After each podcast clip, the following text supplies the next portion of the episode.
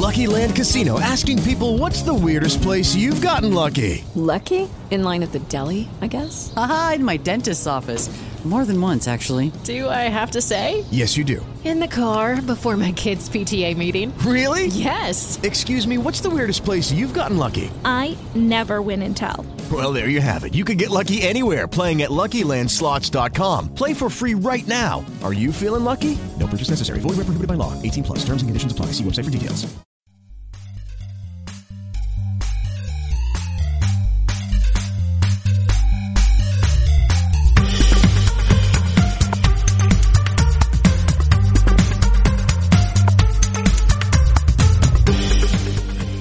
Everybody, welcome back to Gamer Heroes. I am Derek. I've got my co-host John with me. Hey, what's up? Well, this is episode 28, and we actually have a really cool interview for you today with Z, the CEO and founder of Serenity, Serenity Forge, Forge. which is a really cool game company. We had a great interview uh, about that that we will talk about. Uh, we'll cut over to in just a couple of He, minutes. he was literally the most passionate person I've, uh, one of the most passionate people I've talked to.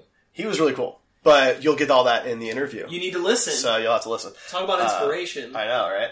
Uh, but we will cover news a little bit here first. Um, so, big news in the Amazon world that people are just super unhappy about.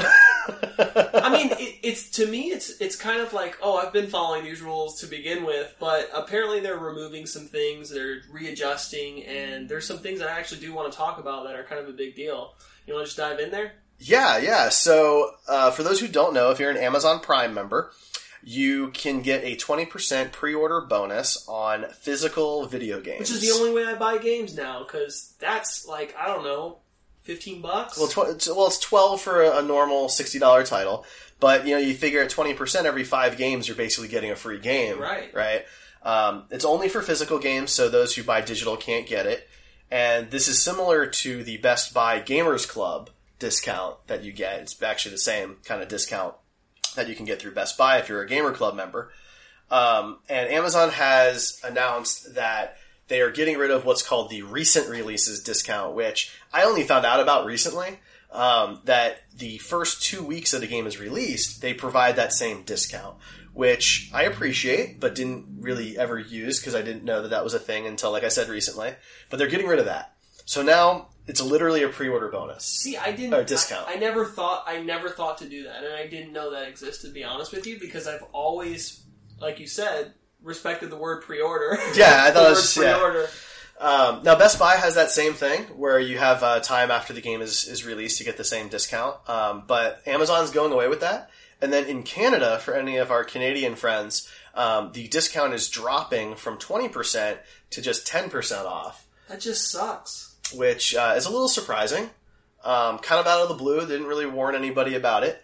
And then to top things off, some major, major titles, some major AAA titles like Destiny 2 are not showing that pre-order discount if you go and you pre-order it. Now, maybe it's because those are a little far off and it's going to be applied later, but that does seem kind of interesting now, given that they're changing things up. Well, I I have a problem with it particularly. Um, Call of Duty World War II is on that list as well, but they're not taking a discount on. So Yeah. what that means to me is uh, whoever the company is that owns that um, has said there's no discounts on our product, which is kind of like market regulation, in my opinion. Well, I mean, it's their product, so they can. Re- I mean, they can set I- their own price. I understand that, but by by saying I'm not going to do discounts, you're making it okay for other people to say I'm not doing discounts either. Next thing you know, we're not getting discounts unless Amazon wants to take a cut. Well, I mean that's that's true, but I think that it might have something more to do with with the kind of game and that that atmosphere. I mean, keep in mind that um, you know you have to you have to be a Prime member, right? And so that's the real key here is that really the only person that gets an advantage from this is Amazon from a, from a selling perspective because you um, you have to be a Prime member. Now, here's where I think it's an Amazon thing. I just double checked, so I wanted, I wanted to make sure. Destiny 2 gets the discount through Best Buy's Gamer Club. Yeah. So this is not a thing where Bungie came out and said, we're not allowing the pre-order, pre-order discount. Check um, check Call of Duty. I will, I will. But I mean, my point though is, I think this is a thing because Amazon is controlling this. Amazon gets a cut of everything that's sold. Yeah. Maybe that cut is too high, right? Maybe it's it's more than what Best Buy gets out of the deal, and maybe because Amazon requires you to be a Prime member, these companies feel that um, Amazon's already getting that additional bonus from those kinds of things. I mean, it's kind of hard to say. I mean, yeah, Call, Call of Duty World War II also gets the same discount. So um, at Best Buy. So this is an Amazon specific thing. Um, I'm one of those people who goes a little bit overboard. So I, I'm also a Best Buy Gamer Club member, and I'll just pre-order from them. And I think a lot of people will probably do that, and Amazon might see a dip in in those early purchases of games. I think it's a it's a bad idea, in my personal opinion. F- from this point forward, the reason I was going through Amazon is because not only is it convenient for me, because I have a Prime membership and I get free two day shipping, everybody loves that, but they ship it out so that it arrives at your house on the release day, and it's so convenient. So you're what you're doing now is you're taking away half of the reason I go with you. So Yeah, I mean the discount hasn't been around all that long, and so I mean we, we're we're kind of bitching a little bit about something that was a perk that's relatively new. I know, but you But- can't. That's like I'm gonna let you taste this, and then I'm gonna take the drink away from you. So Yeah, yeah. That may not have worked out too well for them, but Best Buy is continuing to do it, and Best Buy is struggling financially a lot more than Amazon is. So, um, you know, I guess we'll, that'll remain to be seen. All right. What else we got? What's new? Um, well, okay, so people have been wondering in the States anyway, when we were going to see our first Switch bundles. I Uh, the UK's already had a couple. Um, uh, Russia got one, actually. They're getting a Mario Odyssey one. And now the United States' first one will be a Splatoon 2 bundle that comes with new green and pink Joy-Cons, but it's only available through Walmart. Interesting. So Walmart worked out an exclusive deal. It's an exclusive. Not only is it an exclusive bundle, but as of today, those two Joy Cons, which you can buy separately, are also only available through Walmart, No way. Mm-hmm. which opens up kind of this can of worms of retailer exclusives. Which I always hate when that's a digital retailer exclusive Now we're talking game. about market control again. but now we're talking about like actual physical components and you know as somebody who's had you know an n64 for example or an original xbox where you had four controllers having them be different colors is very very helpful for determining who's player one and who's player three and all that kind of stuff with the with the switch it's the same situation i want to have four different joy cons that are four different colors and I'll have to choose what those colors are, of course. And I've got my blue and red from the neon set uh, from launch day, but now I've got to find two other colors. If I wanted those two, I've got to get them through Walmart now. See, that's market. They're they're controlling the market again. We were just we just got into a large conversation about, um, like you said, retailers getting exclusives. Yeah, we've talked about retailer exclusives before, and it, it is frustrating. And this is exactly that, It except is. with physical products. yeah, So, so is it going to be a delayed release? So GameStop will get it later on. Best Buy will get it later on, or if that's the case, it has not been stated. Now, to be fair, certain titles, like for example the Crash Bandicoot remastered trilogy, um, was a timed exclusive, that's what I meant. To and they say. just they just kept that quiet. If you do some digging, you'll find out that Xbox will be getting it. I think, I think in the spring next year, if I remember right. Um, so this may be a similar situation, but nobody is saying it. So right I don't now, like it. I don't like it. right now it looks like a Walmart thing, uh, which which is a little weird.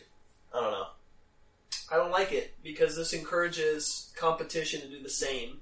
And now all of a sudden I'm a, a consumer who is being, you know, braided to go into one place because I want something or I don't get that at all. And that to me is, it should be open. Um, usually if you give me a discount, I'll go you go your way. Well, sure, But, yeah. but this time you're saying, well, we have this, and but I don't like going over there. I don't support Walmart. I'm not saying I don't, but Just as an example. exactly. Yeah, no, I, I hear what you're saying. Um, yeah, it, it's going to be one of those things where you're going to have to decide: are you willing to go to that store and, and support that that type of system because you want that thing, or are you going to kind of you know stand up and not do that? Uh, you know, it, it's a personal preference thing, and I think that. Mean, we're talking about the color of Joy-Con controllers, which is obviously a very small issue. If that's if that's your biggest concern, you know, that's a hashtag first world problem. you know, I gotta say, like that's really what it is. But it, it's it's an annoyance. I will I will say that's that. that's mainly what I'm getting at. Is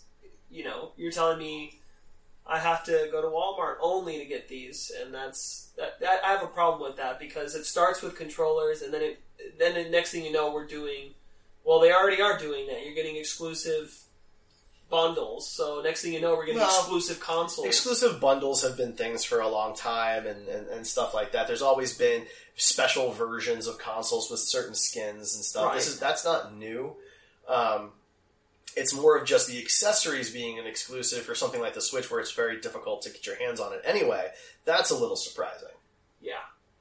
So, um, I guess the last news item we have is that uh, all of the rumors point to the Xbox One X going up for pre-order this weekend.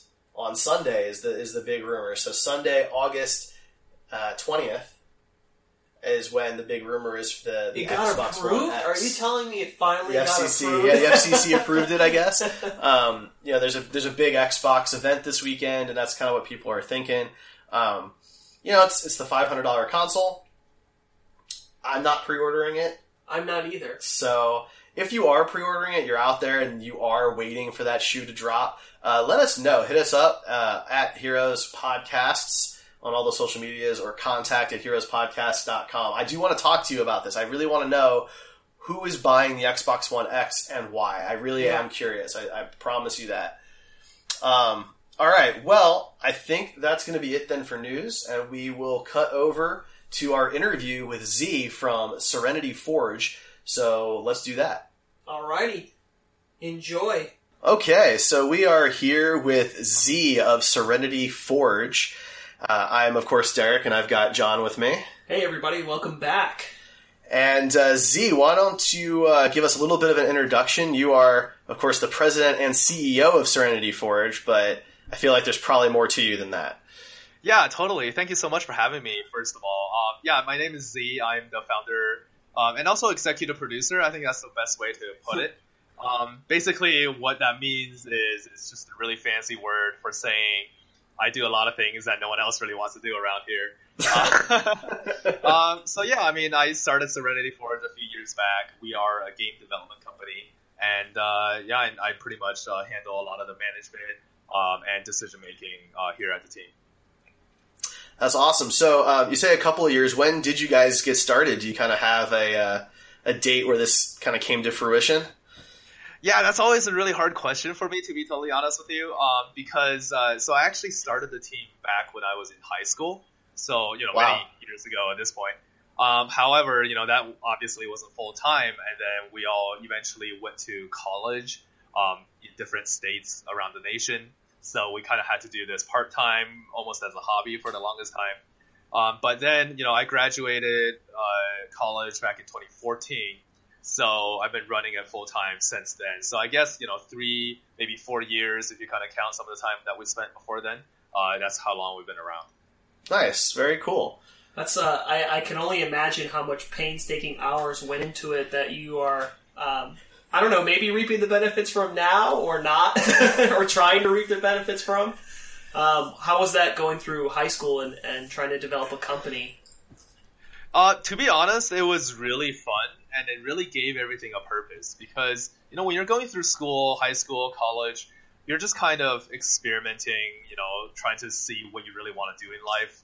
Um, by having a company, having a team that's always there working with you on different types of projects, I feel like it really gave a sense of purpose to what I do every day. You know, when I'm in class learning about some kind of finance topic, I would think about how that would transfer into the video game industry and how potentially we could raise funding somewhere down the road, as opposed to just you know memorizing equations trying to get an A on the test.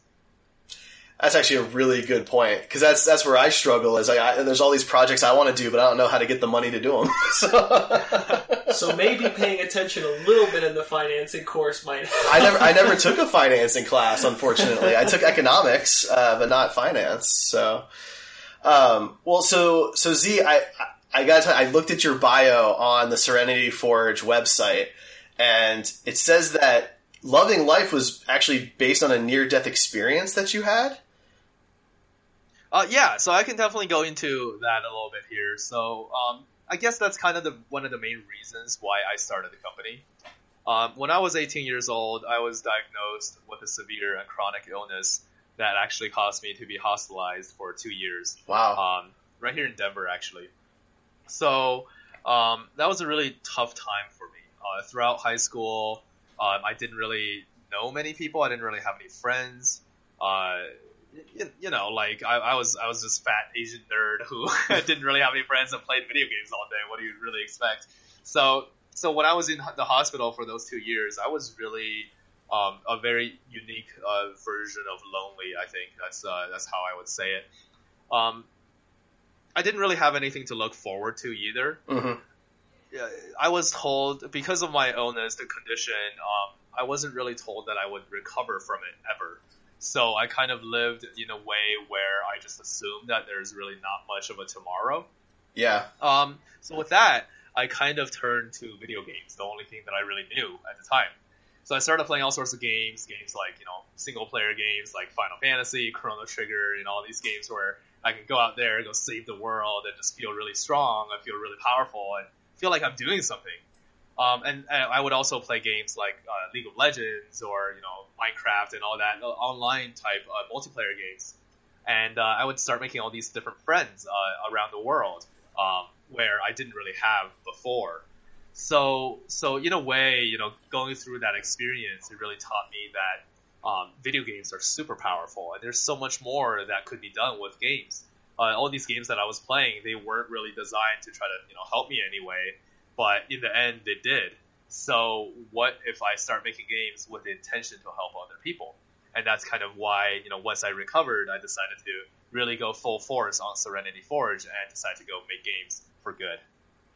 That's a pretty cool story, I actually. say, yeah, like, that's probably the most purposeful it gets. Like that's that's awesome that you were able to overcome that, and, and games was an outlet to that.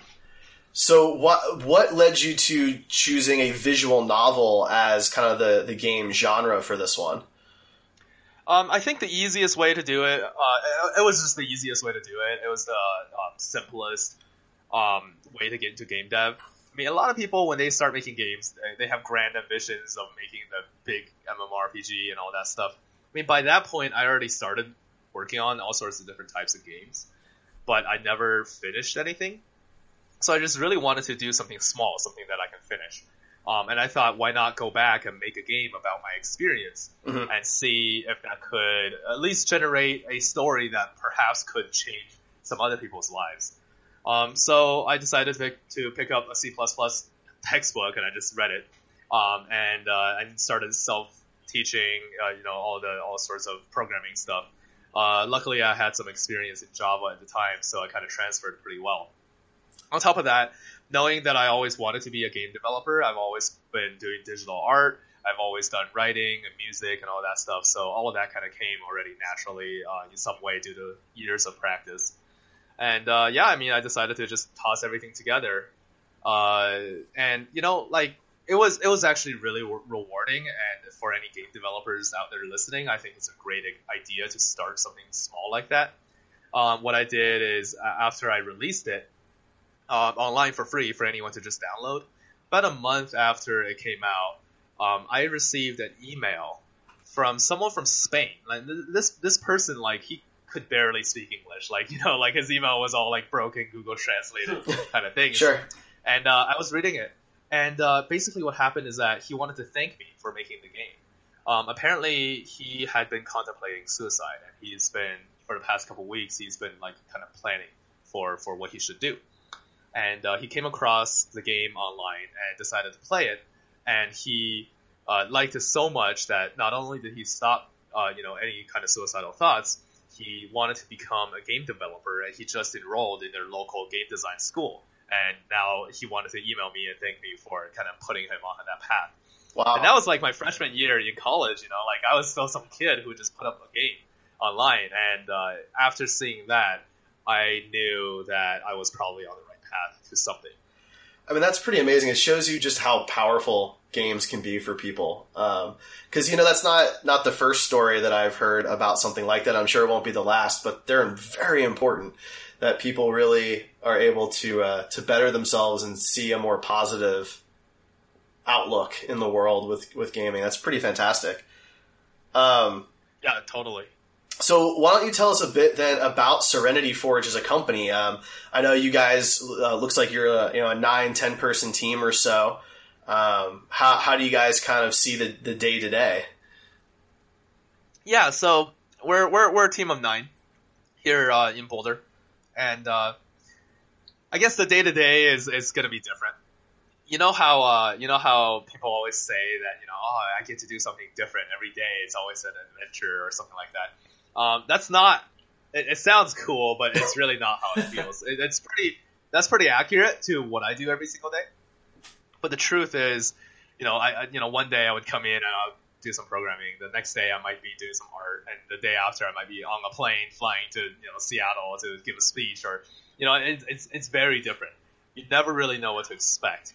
Um, that is both a blessing and a curse because you there's no given moment where you can just sit there and know that you're doing some productive work because someone told you to. No one's out there telling you to do anything.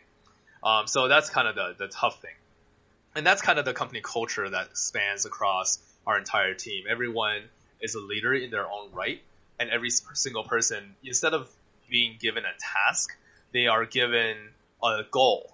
You know, the goal is to create a game that generates emotions and and make people uh, understand maybe like the political climate or maybe educate them on rocket science. And uh, the people on our team are tasked to think in their own right and uh, and and come up with an idea that would work uh, that that they believe would work using their their own artistic abilities uh, in game design. So that's kind of how everyone functions around here. So when you guys are working on like a new game, is it a full team effort, or do you guys kind of split up into smaller groups? Um, we definitely have different groups for different things. Uh, everyone on the team, we, we have like how many now? Like 10, 15 projects going on at the same time right now. So it's actually pretty crazy if you think about it. It's like every one person is working on two projects at a time. Um, but the truth is, it's like every our entire team is usually working on every single project, and it just comes down to balancing. You know, d- depending on deadlines, depending on release dates, or what we think it, it needs to be prioritized. Um, everyone is always working on something together, and everyone might even be working in a different capacity. Like some person might be an art director on one project, a designer on another, or maybe like a technical artist on, on a third project. So you're always switching your mindset and uh, wearing different. That's that's quite amazing. So, would you say most of your team is pretty diverse? Because I mean, you have to be an artist, you have to be a programmer, uh, uh, carry carry various titles. I guess is what I'm trying to say. Is that kind of what you're looking for in your team? Yeah, totally. And I think that's going to be a requirement for a small team like ours, uh, and possibly a requirement for large teams in the future as well. Um, kind of like what Seth Godin said in his book Linchpin. Um, in the future, everyone in the world will have to be an artist. No one can really be a cog in a machine anymore because the cogs will be replaced by computers. you know, like the accountants of today probably will be replaced by software tomorrow. so it's important for everyone to have a leadership mindset to be able to make decisions for themselves because that's the only thing that humans can do better than computers at this point, at least. That's good. That's wise. Yeah, that's, That's a good, that's a pretty good point. I uh, yeah, I get that. Um, well, so I, I noticed that so you guys have some of, of course, your your own games. You've got you know four of your own titles that you've you've developed and published on your own, and then you also do other publishing as well. So how do you guys make that decision, the balance between developing something as you know a Serenity Forge original and then you know collaborating or publishing somebody else's work? Um, so so I think that really comes down to just our our undying curse of our passion for some of these games. Um, there's a lot of good games out there, and I think there's even more really really good games that never really get made. And the way we see it is, we have really good ideas. We want to make them, when we are. However, there's a lot of really good ideas that we want to see, but um, it's being made by people who might not have that kind of capacity to turn it into a reality um, if they're not given some more resources. And that's kind of the way that we approach our publishing. Nice. We want, uh, yeah, we, we not only want to see our dreams come true, we want to see other people's dreams come true as well. Um, especially if it's our dream in, in, in certain ways too. Some of the games that we published in the past, like Four Sided Fantasy and Lifeless Planet, um, you know, these games are just really beautiful narrative and you know, like mind breaking adventures um, that people uh, that that probably would never happen uh, if we don't you know step in and help out. Um, some of the new games that we're working on, um, like uh, like uh, Once Upon a Coma, for example, beautiful game. We're co-developing and publishing something like that just because we have a development uh, background, and you know, without our help, maybe a game like that would never happen. So, so I, we really see it as our duty to kind of help out these developers um, who have this grand dream and really need our help on it. That's pretty cool. Um, so, I mean, that that's a really amazing outlook that you guys are really just trying to expand on and maybe better the, the gaming community a bit. Do you do you find that that's a, something people are very receptive to, or is kind of the you know the old school battle of capitalism kind of pushing you uh, pushing you around a bit? Yeah, I mean, the capitalism is always going to be pushing people around. Um, the thing is, I think, I predict, I, I don't know if this is true, but I predict that video games will change drastically in the next couple of decades. So the, the, the way I say, the, the, the reason why I say that is because I believe that video games are still in its infancy, even after all these years of people making games and releasing games and the game market being like 30 times the size of the film industry. Um, I think it's important to keep thinking forward and think about how video games can continue to expand. Um, I actually just had a conversation during lunch today um, with some game distributors about uh, the same kind of topics about how every single game nowadays, especially AAA, they all kind of look the same. Like ever since Resident Evil 4 came out, I feel like every single game just kind of Hey, that's still one of my favorite that. games of all time. Yeah, it's, it's, a, it's an amazing game, right? It was really unique for its time. right. But but now, if you look at it, every game is kind of like a Resident Evil 4. It's just a different setting, whether if it's you know Watch Dogs or or if it's like uh, Uncharted, or every single game is just a third-person adventure game where you go around and shoot at people for most of your gameplay and do things. Um, so I feel like the innovation is starting to go away Yeah. um, when when video games are still in its infancy, and I, I, I'm not I'm, I'm not super comfortable with that. I feel like games could be used in all sorts of different capacities uh, for education, for health, for business, even in some ways for scientific research. Um, there are just so many ways that you could use video games in our daily lives, and you know that's kind of our way of approaching it. Um, at the very least, artistic expression. Oh yeah, I was just about to say that. I'm like, you guys have a definite style, and it's it's very artistic. It's very colorful. It's very bright. Um, I'm actually uh, my day job. I'm I'm uh, we do corporate training and gamification. Making everything into a game is so important right now, and like our companies are thriving for it. So, I think that's a very good point. Is games have now, like you said, turned into an educational tool whereas they used to be entertainment purposes, and they still are. But absolutely, it transcending that, breaking the mold. You know, Right. Yeah, I mean, like anyone can have fun, right? Like just because you're working doesn't mean that you can't have fun. And gamification essentially is the it's a tool that you use to have people have fun while they're working. yeah, Um, it's kind of like uh, you know, like if you think about the American dream back in the 1950s or something. The dream is that you find a stable job, you know, you work, put your head down, just work nine to five every day, go home to your, you know, your blonde wife and your white picket fence house and your golden retriever dog and your two kids. Um, like that's the, that was the American dream.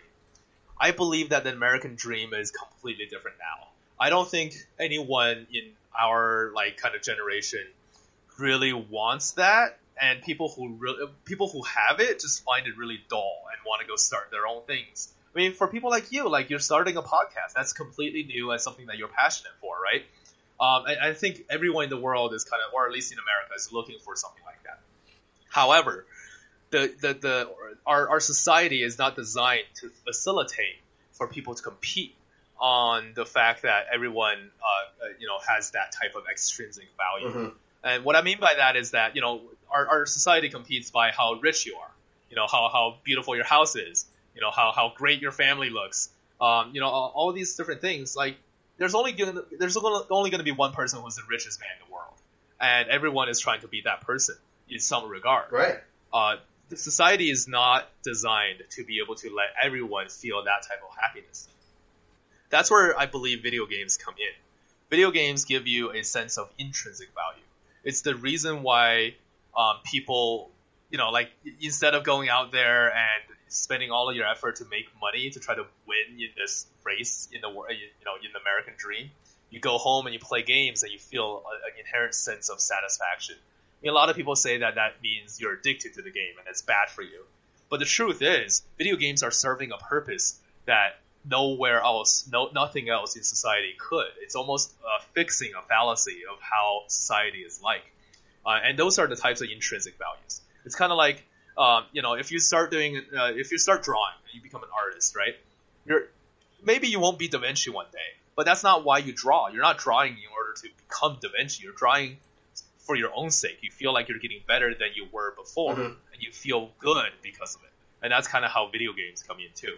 And uh, I don't know. I, I I just really really feel strongly about the value of video games that are often uh, overlooked by society because of it. No, I'm I'm completely with you there. I mean, part of why I play games is because they, they are a bit of allowing me to do things I can't do in the normal world. You know, allowing me to stretch my wings sometimes literally. Um, you know, and not everybody is able to have a, a super cool job or an exciting, you know, real life, and this gives people an opportunity to experience those kinds of things. Yeah, a couple. I mean, I remember uh, back in the 1980s or like late 1980s, there was an investment banker who you know used to make like millions of dollars per month. He uh, he was introduced to the Apple II computer at the time, and uh, Apple II computers come with Breakout, which is you know like a pretty simple game. And when he tried that game, he was so addicted to that game, he decided to quit his job, which you know it's multi-million dollar kind of salary job, uh, in order to play Breakout full time. so all he did was he stayed home. His wife hated it. Um, he just stayed home and played Breakout every day because he wants to get the best score that's possible in the game. Two months later, he did. He, he, he got a perfect score on Breakout, and as soon as he finished getting that perfect score, he said that that was the most, uh, that was the best accomplishment, the biggest accomplishment that he's ever uh, ever done in his life, and he has never felt better about himself. Um, that's that, that's you know someone who makes millions of dollars every month, Yeah. and that you know playing a game was the thing that uh, he enjoyed the most. I I think that's that's a great story, man. You know, it's the the kind of the age old saying of you can't buy happiness kind of concept, and I think that I think you're right. I think our generations are a little more attuned to that, where we want to do things rather than acquire the wealth. Um, so I'm, I'm curious. You, you talk about you know wanting to ex- expand what video games are, and they're in their infancy and things like that.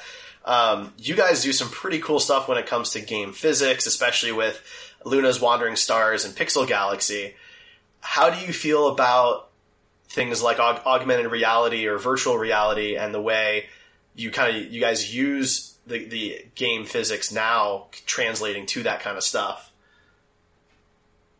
Um, so, so I guess I'll comment on VR and AR separately. Um, I'm, I'll start with VR because it's a little bit more close to home. Uh, I'm not. I'm actually a pretty anti VR person, uh, despite the fact that I work a lot, a lot in VR. The reason behind it is because I feel like VR is still just too early. I agree. The market- I've been saying that. Yeah, the problem with VR is is actually more so the business side of things than the tech tech side of things. Um, every company is trying to be the be all end all for VR right now. You have the Oculus, you have the PSVR that recently came out. Microsoft just announced their mixed reality, which is you know mostly VR. Um, and then you have you know the Vive, and then all the way you have you know the, the Gear VR or the Google Cardboard even. Um, just every if you look at it from zero dollars to a thousand dollars, you're gonna see a product every two hundred dollars essentially, um, and it's somewhere in that price range. the problem with that is that for a software developer, for like someone who's making a game or an educational tool or anything, you're gonna have to decide which segment of that zero to a thousand dollars you want to target.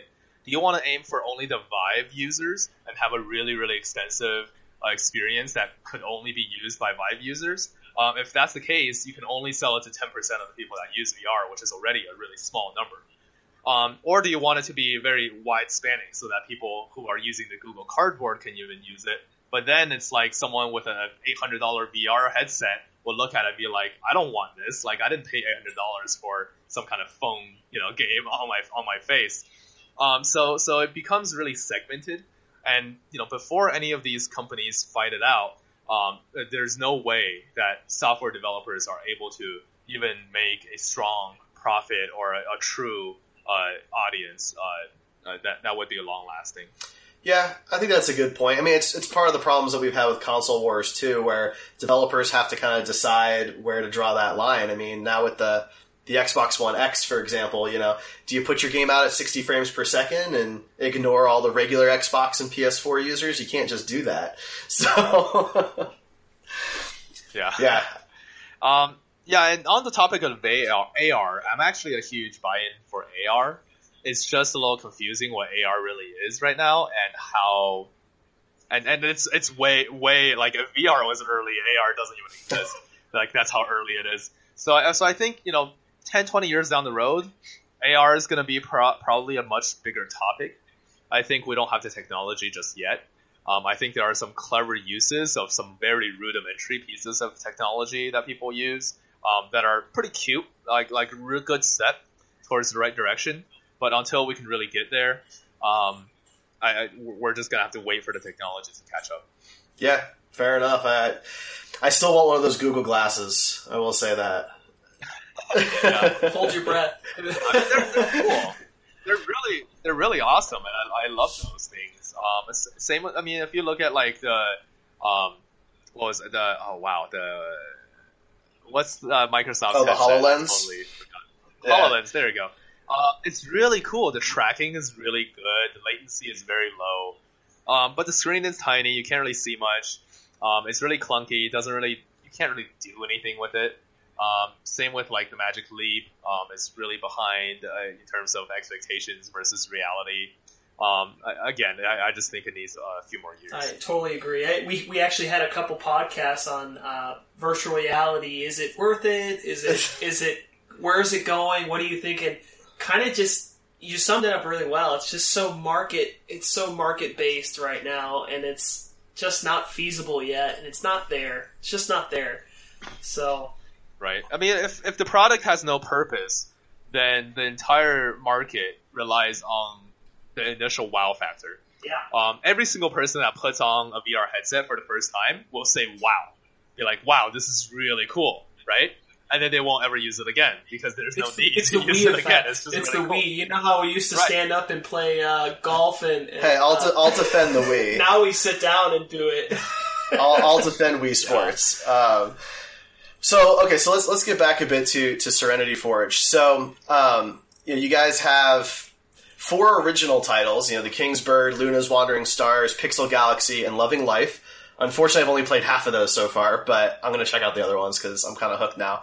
Um, which one? Which one of your games do you think best kind of introduces people to who you guys are? Um, it's kind of hard to say. I think Loving Life probably is the one that I would say is the easiest to to to look at it and, and understand why we did it. Um, the other pieces, Luna's Wandering Stars, we created because we wanted to teach rocket science without people realizing it. Um, so basically, it tricks kids into learning astrophysics while playing an Angry Birds kind of game. Um, I think it did its job. Uh, but you know, it's it's kind of uh, it's, it's a puzzle game with good intentions as, as far as it goes. Pixel Galaxy is kind of another. Uh, it's more of an experimental project. That game was actually made only in eight months. Wow, really? I prototyped the entire game. Yeah, I prototyped the entire game in a week. Wow. And then we spent eight more months to, to just like polishing it and making it look better. Um, and that's more of a you know like our step into hey, let's try to make something multiplayer. Uh, maybe take take another twist on how a bullet hell game could work instead of you know just being violent and crazy. Uh, let's let's try doing something that's more pacifist, uh, something where you don't actually fight, but instead you're like turning the enemy into your friends and you know try to live together kind of a mentality. You know, it's just like every every one of these games is, is kind of like a step towards that. I think the King's Bird is probably the most modern uh, take for for something like that uh, that we are currently working on. Um, the King's Bird is our way of creating a precision platformer that seems really really difficult and plays pretty difficult too, but is completely accessible for someone who doesn't you know otherwise wouldn't actually try out a precision platformer. It's kind of like if you take a game like Super Meat Right. Boy, right? A lot of people would look at that game and be like, "Oh, I could never get into it. It's a hard game." Um, but there's a there's a certain amount of fun to get into a hard game like that. And when you beat a certain level, you feel really good about yourself. We want to we want to take that feeling, we want to take that sense of empowerment, and design a game around it. So the King's Bird is a game where it really makes the player feel empowered by different types of mechanics, uh, a story, uh, and just the, the the way that we design the game, where you know it feels like you're doing some crazy stuff, and you feel like just you're just so good at this game. Nice. Very cool. Um, do you have anything that you guys are currently working on that you are, you know, at a point where you can discuss any of it? Yeah, I mean, we uh, we will be going out to PAX to show off where uh, Once Upon a Coma, the King's Bird, and Mystic Melee uh, in our booth, and we just uh, announced our new trailer for Where the Water Tastes Like Wine uh, yesterday morning, I believe.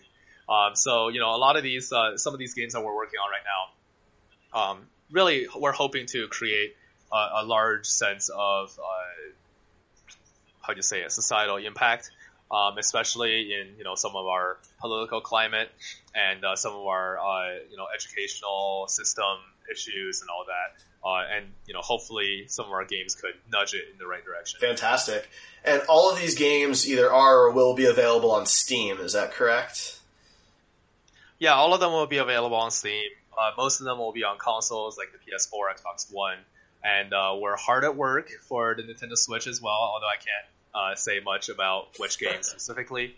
And uh, and yeah, so uh, be on the lookout uh, every platform. I. Fantastic. I'm, I'm a bit of a Switch fanboy, so I'll keep my eye out for that for sure. yeah. um, well, we're, we're kind of close here on time. Is there anything else that you would like to tell people about Serenity Forge or, or yourself, Z? Yeah, I mean, I guess to, to, to, to close it out, um, I would just urge gamers and game developers to think about games in a different type of light. Um, there's so much different things that we could do with video games. Um, as a gamer, you know, start looking at the games that maybe would change the world in some way or expand your horizons. You know, instead of playing another round of Call of Duty, maybe pick up a game that might teach you a little bit about ancient Rome, right? And all of a sudden, you just learned a little little bit about the, the cultural aspects of history that you wouldn't get otherwise. Um, there's a lot of value in games. Video games are all inherently educational. It just, it just really depends on how, uh, you know, what you're teaching your players. Uh, you know, for a game developer, uh, you could teach your players to knock over bricks or birds on your phone, or you could teach players uh, astrophysics through the same kind of mechanics. So, you know, in, in, you know, I think uh, it's important for everyone to just kind of look at video games in a different type of light, and perhaps you know, uh, crave something uh, that that has higher uh, higher ideals within. Awesome. Well, I will say I, I've been playing Luna's Wandering Stars, and I think that's just a skill that was not meant for me. that is a tough game. It's really cool. Um, so if you haven't played it, you got you should check it out, John. It's it's a tough one though. It's tough. I will. I'll try that Um, one out. Well, Z, I, I really want to thank you for, for joining us. Um, Serenity Forge has some really cool stuff. So, uh, serenityforge.com is the, the website. Um, if people wanted to, to find you guys out on the social medias or check out your games, where can they find you guys? Yeah, so Facebook is just face- facebook.com slash Serenity Forge. Twitter also just at Serenity Forge. Um, for I believe those are the two main social media channels that we uh, we we are pretty active on. We have a Discord server as well, so you know anyone is always free to pop in and just come in and chat with our team on the Discord server. We're pretty active there. And then lastly, uh, to to reach me personally, uh, you can always find me on Twitter. Uh, just my full name, so at Zhenghua Yang, which is Z H E N G H U A Y A N G. And uh, yeah, I'm pretty active on Twitter. Uh, easy to just you know shoot me a message and chat with me anytime. Fantastic. All right. Well, thank you, Z. Uh, we appreciate it, and best of luck at PAX. Yeah, thank you so much for having me. I really appreciate you guys doing this. Absolutely, no problem.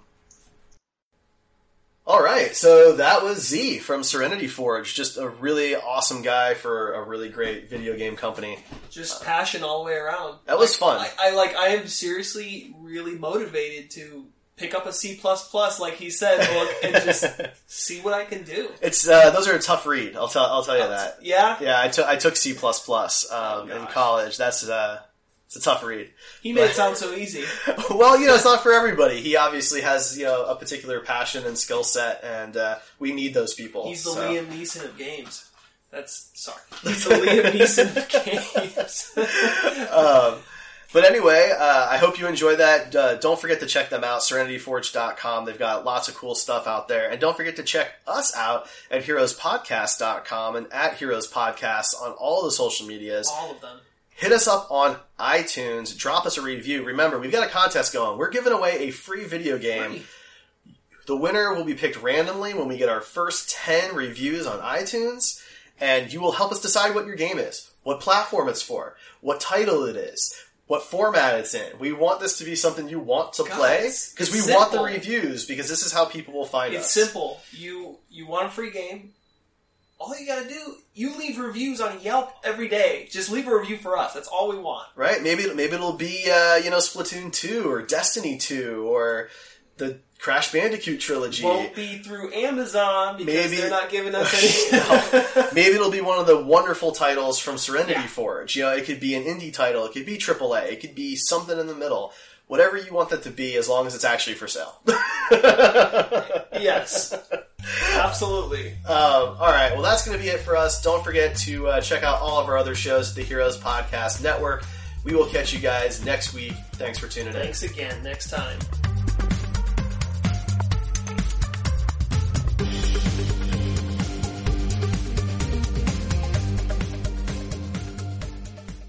Judy was boring. Hello. Then Judy discovered ChumbaCasino.com. It's my little escape. Now Judy's the life of the party. Oh, baby, Mama's bringing home the bacon. Whoa, take it easy, Judy. The Chumba life is for everybody. So go to ChumbaCasino.com and play over 100 casino-style games. Join today and play for free for your chance to redeem some serious prizes.